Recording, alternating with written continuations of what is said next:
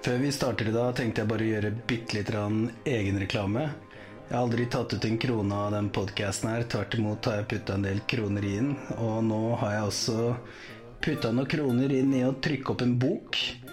Og det har jeg ikke gjort for å tjene penger. Det må du nesten bare tro meg på. Det jeg gjort fordi jeg virkelig ønsker å skape et bedre Skole-Norge. Og det jeg mener er det beste tiltaket da, utover å drive den podkasten her, det er å skrive en bok om hvordan man kan skape en god skole. Så det jeg har gjort, og den er mulig å kjøpe i hvilken som helst bokhandel, da må du nok stort sett bestille den. Eller du kan også bestille den på ebsn.no slash eh, shop. Så du finner den i nettbutikken der. Det jeg kan si sånn veldig kort, er at eh, det første som skjedde omtrent da jeg ble konstitu konstituert rektor, var at jeg ble ringt opp av lokalavisa, som lurte på hvorfor det gikk så innmari dårlig. Fordi vi kom dårligst ut i fylket på noen skolebidragsindikatorer. Nå, noen år etterpå, så ringte avisa og lurte på hvorfor vi kom best ut i fylket. Jeg mener jo at eh, det er fullt mulig å gjøre en eh, endring på en skole. Det er den samme lærergruppa som har jobba målretta, eh, tatt i bruk forskning og gjort bevisste grep for å skape en god skole.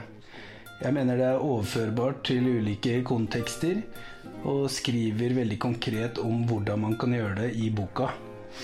Boka er ikke noe egoboost eller noe sånt. Som jeg sier, så er det oppriktig det her jeg tror er det smarteste jeg kan gjøre for å ha en positiv innvirkning på Skole-Norge. Den passer for først og fremst for deg som er skoleleder og har lyst til å lære mer om det. Eller deg som uh, kanskje er skoleleder om fem år og har lyst til å forberede deg litt.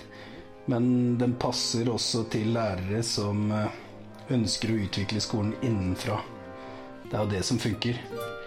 Det er jo det er jo ikke sånn at det funker spesielt bra at politikerne prøver å forandre skolen. Det er jo vi som jobber i skolen, som må forandre den sjøl. For kidsa.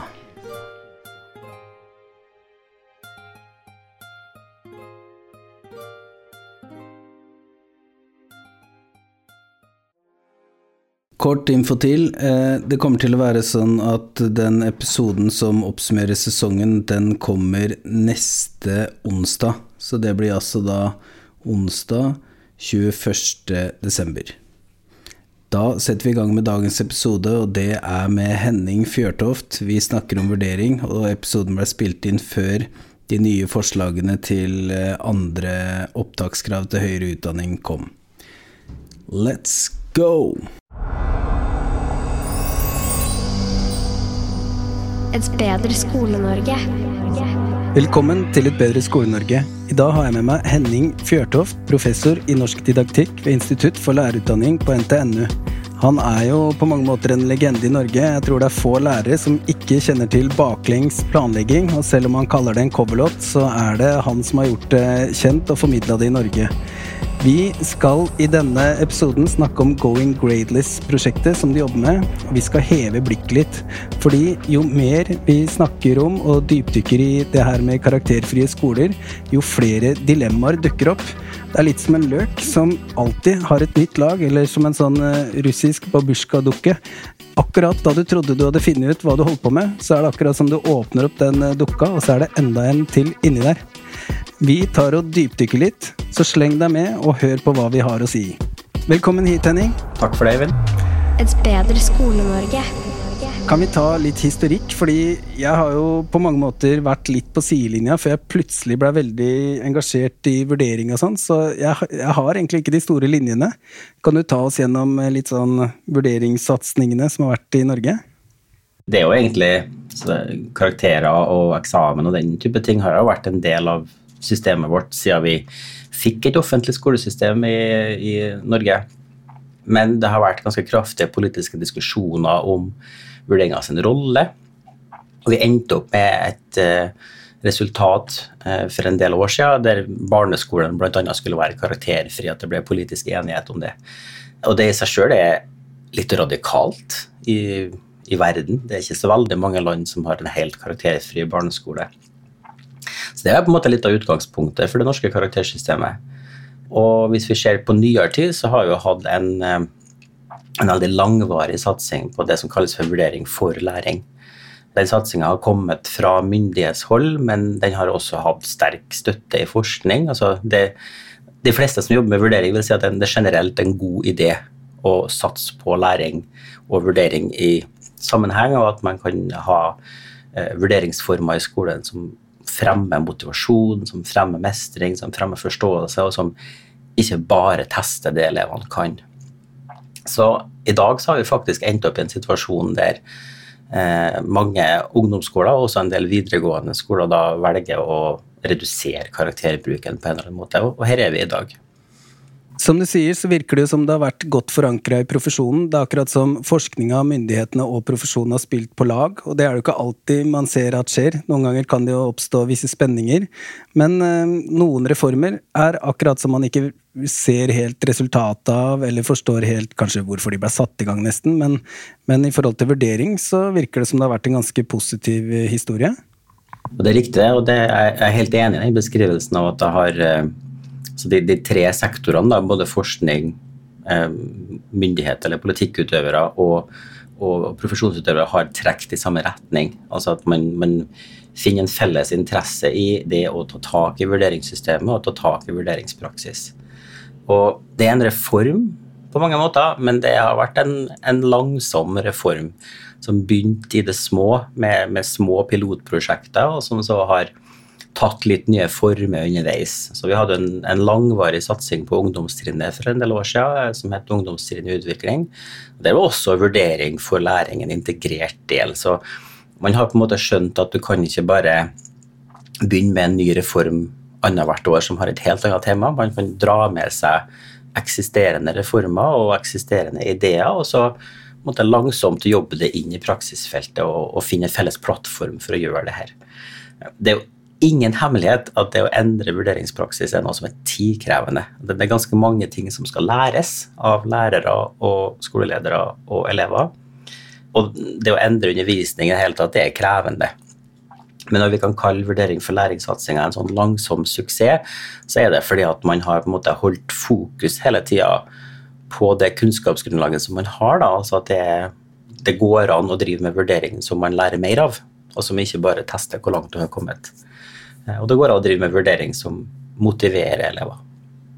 Det kan være fort gjort å trekke fram det som er problematisk med karakterer, men, men altså det å fjerne karakterer helt kan jo også være problematisk.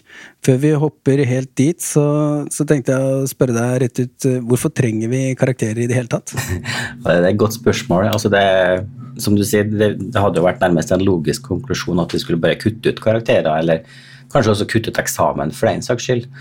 Tross alt så er det jo sånn at nesten alle elever på ungdomsskolen kommer inn på det programmet de ønsker å komme inn på på videregående, selv om det kan være konkurranse om hvilken skole de skal gå på. ikke sant? Men det er, det er nok noen grunner til å beholde karakterer i skolen fremdeles. En av de grunnene er at vi, vi faktisk ønsker at, at, skolen skal være meritokratisk. Altså de som måtte fortjene den, de gode karakterresultatene, de skal få det. Og de som er dyktige og har jobba hardt og, så videre, og har lært veldig mye, de skal ha sjansen til å komme inn på de studiene som det er vanskelig å komme inn på osv. Selvfølgelig innebærer det konkurranse mellom elever om plasser, men alternativet er på en måte at de som har mer penger, skal kunne betale seg inn på dyre studieplasser. Eller at de som må ta opptaksprøver, kan eh, betale penger til en privat coach som hjelper dem til å bestå intervju osv. Den type løsninger ønsker vi jo definitivt ikke.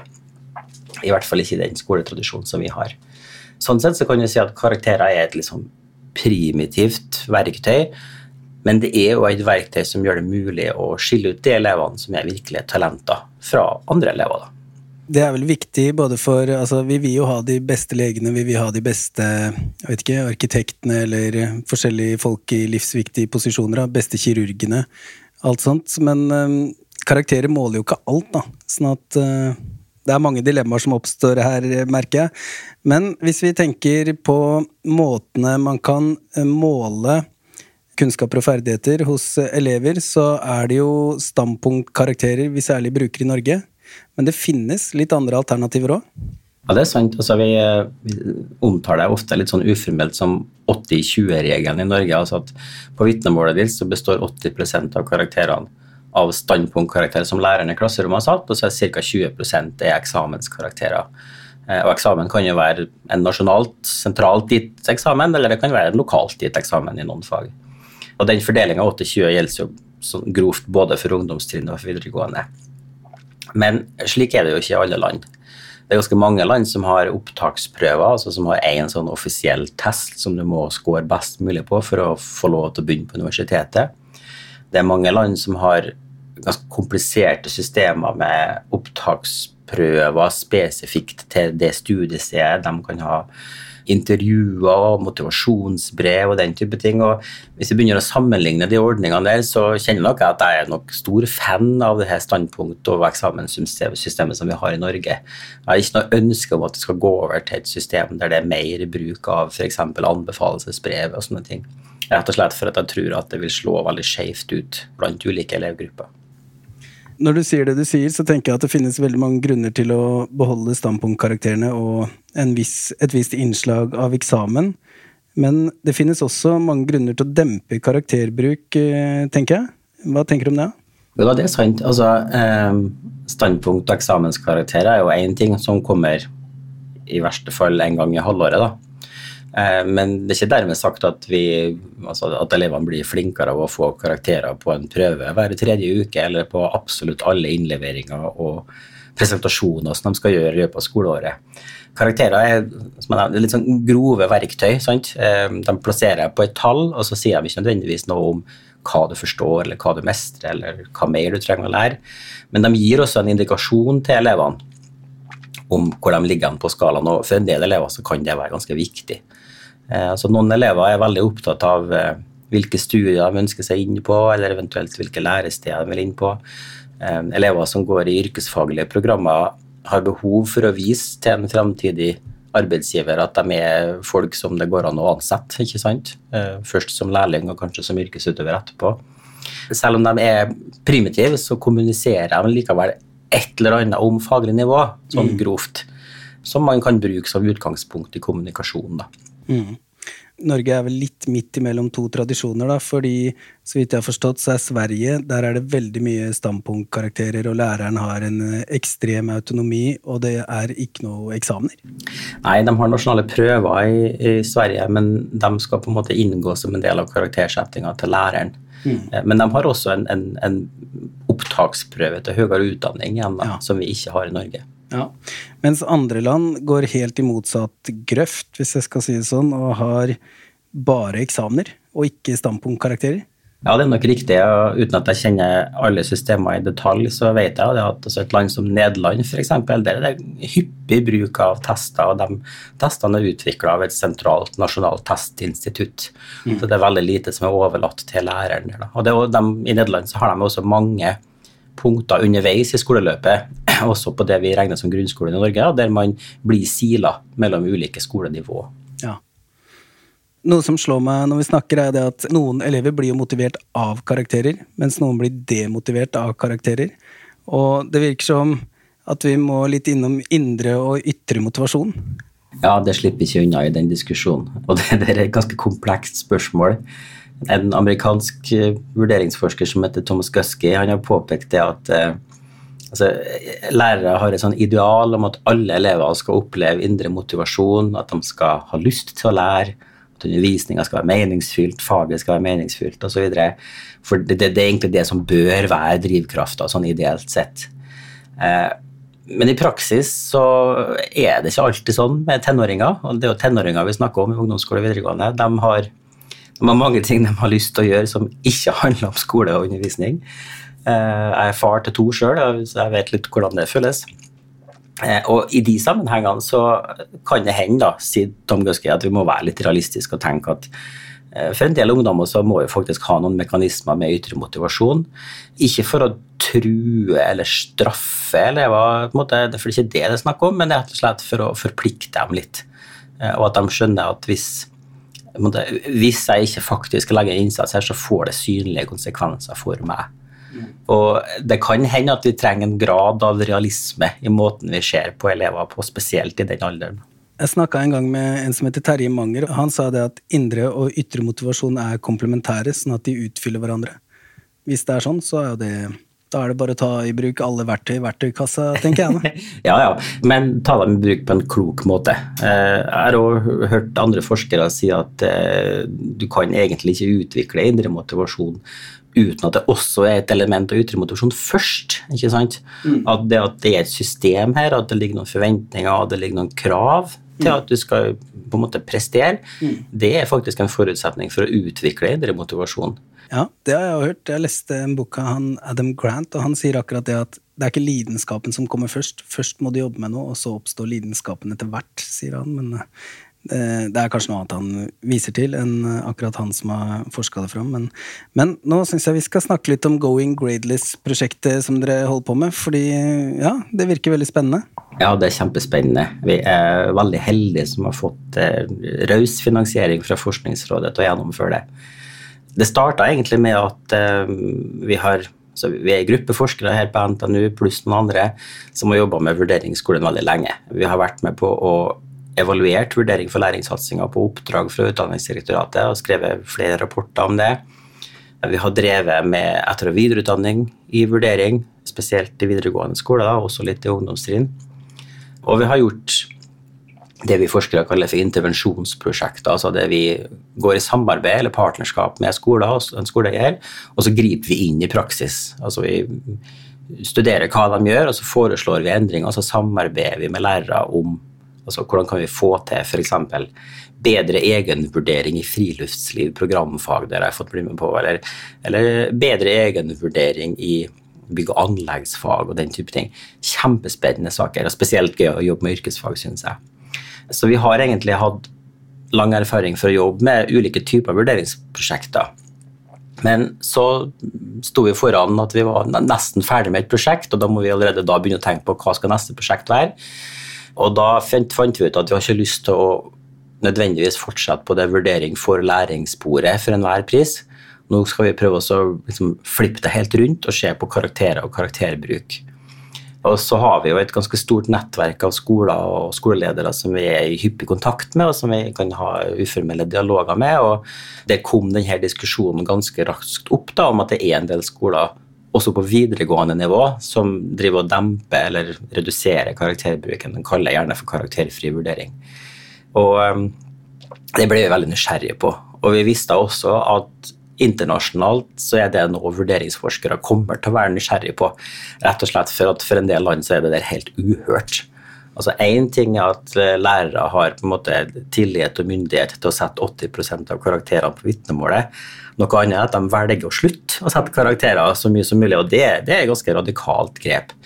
Det vitner om stor tillit til lærerprofesjonen i Norge, men vi vet jo at det er veldig få retningslinjer for hvordan standpunktvurdering skal skje, og hvis man da i tillegg tar bort karakterene underveis, hva er det som skjer da? Det, det lurte vi veldig på, og hva slags virkning har det?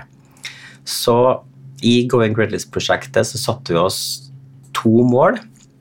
Det ene var at vi ønska å rett og slett finne, altså samle og velge ut ulike typer videregående skoler i Norge som gjør dette her, som har valgt det sjøl. Det er ikke drevet frem fra fylkesnivå, eller noe sånt, men de har valgt det sjøl. Det er en sånn innovasjon fra bunnen av, kan du si. Eh, og Vi ønska å undersøke hvordan de egentlig praktiserer det her i ulike fag. Og vi, til å begynne så sa vi at vi skulle fokusere på norsk, engelsk, matematikk og på programfag og yrkesfag, men vi har også tatt med de andre fagene vi har funnet, f.eks. idrettsfag osv. Men vi ville se på hvordan, hvordan blir det praktisert, og hvordan blir det erfart av både lærere og elever, og dem som blir berørt av det her. Men så vet vi jo også, da, fordi at dette er et radikalt grep på mange, mange måter, og veldig uvanlig på verdensbasis, så følte vi et behov for å si at vi, hvis vi finner sånne skoler, så skal vi se hva de gjør, og høre hvordan de opplever det, men vi må også drøfte nøye hva slags konsekvenser får det her for skolemiljøet. ikke sant? Betyr det mindre konkurranse? Betyr det mer frustrasjon? Hva betyr det? Og også hvilke konsekvenser får det for vurderingssystemet? Altså, Vil det her fungere på systemnivå? Eller skaper det nye uforutsette problemer for f.eks. elever som skal søke seg inn på studier osv. Så, det er litt av bakgrunnen for prosjektet. Veldig interessant, da. vi har gjort en del erfaringer, og det kommer en egen episode om det seinere, men eh, det er utrolig viktig for alle parter, egentlig, at, eh, at det er et godt system, fordi det er så viktig for elevene, det her med karakterer. Det er valutaen, og for veldig mange så er det jo det som er nøkkelen eh, inn døra til riktig hylle på høyere utdanning. Sånn at det er mye følelser og, og sånt knytta til det her med karakterer òg. Men det var veldig interessant det du snakka om at um, altså andre, noen lærere i andre land har jo ikke engang tilliten til å sette karakterer fordi systemet er rigga, rigga på en sånn måte at det er eksamen som avgjør. Men er det helt spesielt i verdenssammenheng at lærere og skoleledere begynner å tone ned karakterbruken? Nei, det, det, er ikke det. Altså, det, det, det, er en slags jeg kan kalle det en grasrotbevegelse i flere engelskspråklige land, annet. Eh, vi har sett eksempler på det i USA, i Canada. Singapore er en del universitetslærere som har gjort det her, og egentlig gjort det ganske systematisk. Altså når vi har lånt tittelen 'Going Gradeless' til vårt prosjekt, så er ikke det egentlig vårt begrep, men det er et begrep som blir brukt flere plasser, eh, og som tilsvarer noe som ja, en bok som kom ganske nylig, som heter 'Ungrading', som også delvis handler om det samme. Altså at man skal tone ned betydninga av karakterene, eller rollen til karakterene, og, og fokusere mer på læring. Men greia det, det her er ganske komplisert. Det er, det er et felt som på ingen måte er prega av enkle løsninger eller enkle svar. Og det vi har sett, uten at jeg skal på en måte forskuttere hva resultatene i prosjektet vårt blir, altså, det, det, vi ser, ja, det, det, er ganske komplisert å få til. Det finnes en, en interessant rapport fra Danmark. Eh, I Århus kommune så har de gjort et litt sånn litt systematisk eksperiment i ungdomsskolene der da, på å tone ned karakterer. Og det viser seg at noen elever er veldig fornøyd. Altså, de opplever at de har eh, de blir, eh, det blir mye mindre press og stress. Eh, det er ikke så mye forventninger i hverdagen som oppleves negativt. Eh, men så er det andre elever som sier at de blir veldig frustrert for at de får ikke vite hvordan de ligger an. De får ikke en avklaring, sånn som karakterene gir. altså Hvor er jeg hen sånn helt nøyaktig? Så det her er noen paradokser. Og, mm. og, lærerne som har deltatt i det danske forsøket, de sier på tilsvarende vis at hvis vi skal slutte å gi karakterer, så må vi bruke mer tid på vurdering. Og det krever ganske mye samarbeid og nettverksarbeid og sånn. Og det, det, var et paradoks som de ikke var helt forberedt på. Da. Så det er ikke så enkelt som å bare slutte. Nei, nei. Vi opplever det litt. Vi gir jo karakterer fire ganger i året. En gang på høsten, en gang ved semesterslutt i januar, og så en gang i april, og en gang standpunkt eller sluttvurdering til sommeren. Og det som skjer på høsten, gjerne litt sånn uti oktober, for vi har pleid å gi det i november, da er det noen elever som blir litt stressa. Fordi hvor ligger jeg an? Og da begynner de å liksom prikke læreren litt på skuldra i friminuttet. Sånn, Åssen er det med den karakteren? Og jeg lurer på. Men hvis vi gir ut karakterer da, da spenner vi litt bein på oss sjøl. Da prøver vi mer å si du vet jo åssen du ligger an der, og du gjorde det jo veldig bra der, og hvis du vil jobbe videre, så kan du fokusere på det, og vi har hele tida fokus på læringa, da. Men jeg tror nok skolen, rett og slett uten at vi har tenkt og reflektert så mye over det, i hvert fall har ikke jeg gjort det, så tror jeg skolen har vært veldig prestasjonsorientert. Det er tre-fire vurderinger per halvår, og det er det som gjelder. Sånn har det vært i mange fag og for mange lærere. Mens nå så drar vi mer fokuset over på læring og mestring, og det er en uh, veldig stor endring. Også i verdiene, på en måte, hvordan man ser på skolen og sånn, for både lærere og elever, opplever vi. Mm. Ja, Det er riktig. det, det, det, kan være voldsomme forskjeller i skolekultur og læringsmiljø mellom videregående skoler. Og, selv om de har samme programutvalg, så kan det være store forskjeller. For noen år siden så gjorde jeg feltarbeid på en, eh, på en skole som ja, det, det, er høyt snitt for å komme inn på den videregående skolen. Så i praksis så er det sånn at de fleste fagene så er det bare to karakterer som gis. Det er enten fem eller seks. Mm. Eh, og jeg var til stede i klasserommet i matematikkundervisninga når elevene fikk en prøve. Og det var sånn enten-eller. Enten så klarer du det, eller så klarer du det ikke. Mm. Selv om det sånn reelt sett er veldig liten forskjell egentlig mellom seks og fem, da, men på den skolen så var det alt eller ingenting. Og en elev som satt ved siden av meg, sa, sa i fortvilelse når hun fikk en femmer, og da røyk medisin. Liksom. Så det, det er klart det står mye på spill, men, men noen skoler har en sånn sterk prestasjonskultur i, i, negativ forstand, at det er veldig mye fokus på individuelle prestasjoner. Andre skoler har det ikke. Og da er det liksom helt uten måte, kontrovers å ta bort karakterene, for de betyr ikke så mye likevel, egentlig. Så det, det, det slår veldig forskjellig ut fra skole til skole, ser det ut som. Mm. Hva annet er det som er viktig å vite om Going Gradeless-prosjektet deres? Vel, det som vi er litt opptatt av, det er jo at eh, vi ikke kan finne en enkel løsning på det. Altså, det. det. kan jeg si med en gang. Jeg tror ikke vår anbefaling blir at vi enten skal slutte med karakterer, eller at vi skal begynne å gi mer karakterer. Noe sånt. Men innenfor, innenfor den forskninga som kalles for improvement research, altså forskning på hvordan bl.a. skoler da, som organisasjoner kan utvikle seg, så har man eh, som prinsipp at man skal prøve å finne ut av hva som virker for hvem, og under hvilke vilkår. Og Den logikken har vi oss med i det prosjektet, her, og selv om vi ikke har som mål å forbedre praksis, så undersøker vi jo hvordan lærere og ledere sjøl forsøker å utvikle sin praksis, eller forbedre sin praksis. Eh, og det vi ofte får høre, da, at det her virker for noen, men ikke for alle.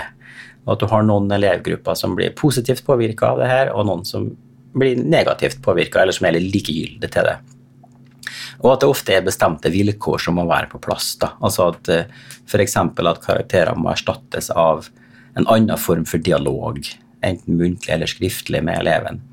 Eller at det handler om å vri læringsmiljøet fra sterkt fokus på individuelle prestasjoner og over til mer sånn lagånd, samarbeid, eh, meningsfylt aktivitet i klassen, i gruppa og den type ting. Så det er egentlig det er en endring. altså Du tar bort én ting, men skolene gjør det av veldig mange ulike årsaker og får ganske ulike resultater ut fra det.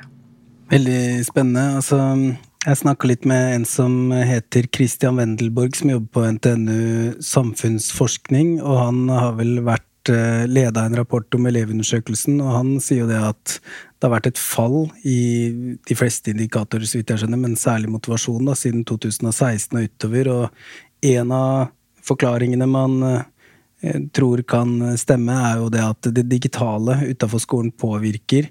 Sånn at uh, på en eller annen måte så er det sånn at hvis du er oppvokst med masse dingser, kanskje det blir litt kjedelig eller noe sånt å være på skolen, eller det her blir veldig sånn uh, Øyvind som tenker høyt. Men vi har egentlig erfart litt av det der på vår skole, sånn at da er det sånn at for å kompensere litt, så har vi dempa karakterene, og da øker motivasjonen igjen, ser det ut hos, hos oss. da. Sånn at det er, eh, det er veldig interessant å se hvordan samfunnet utvikler seg, menneskene utvikler seg, og hva skolesystemet må gjøre for å holde tritt. Ja, det er en kjempevanskelig diskusjon. og Årsak-virkning her, altså hva har mobiltelefoner skylda for osv., det, det er kjempevanskelig.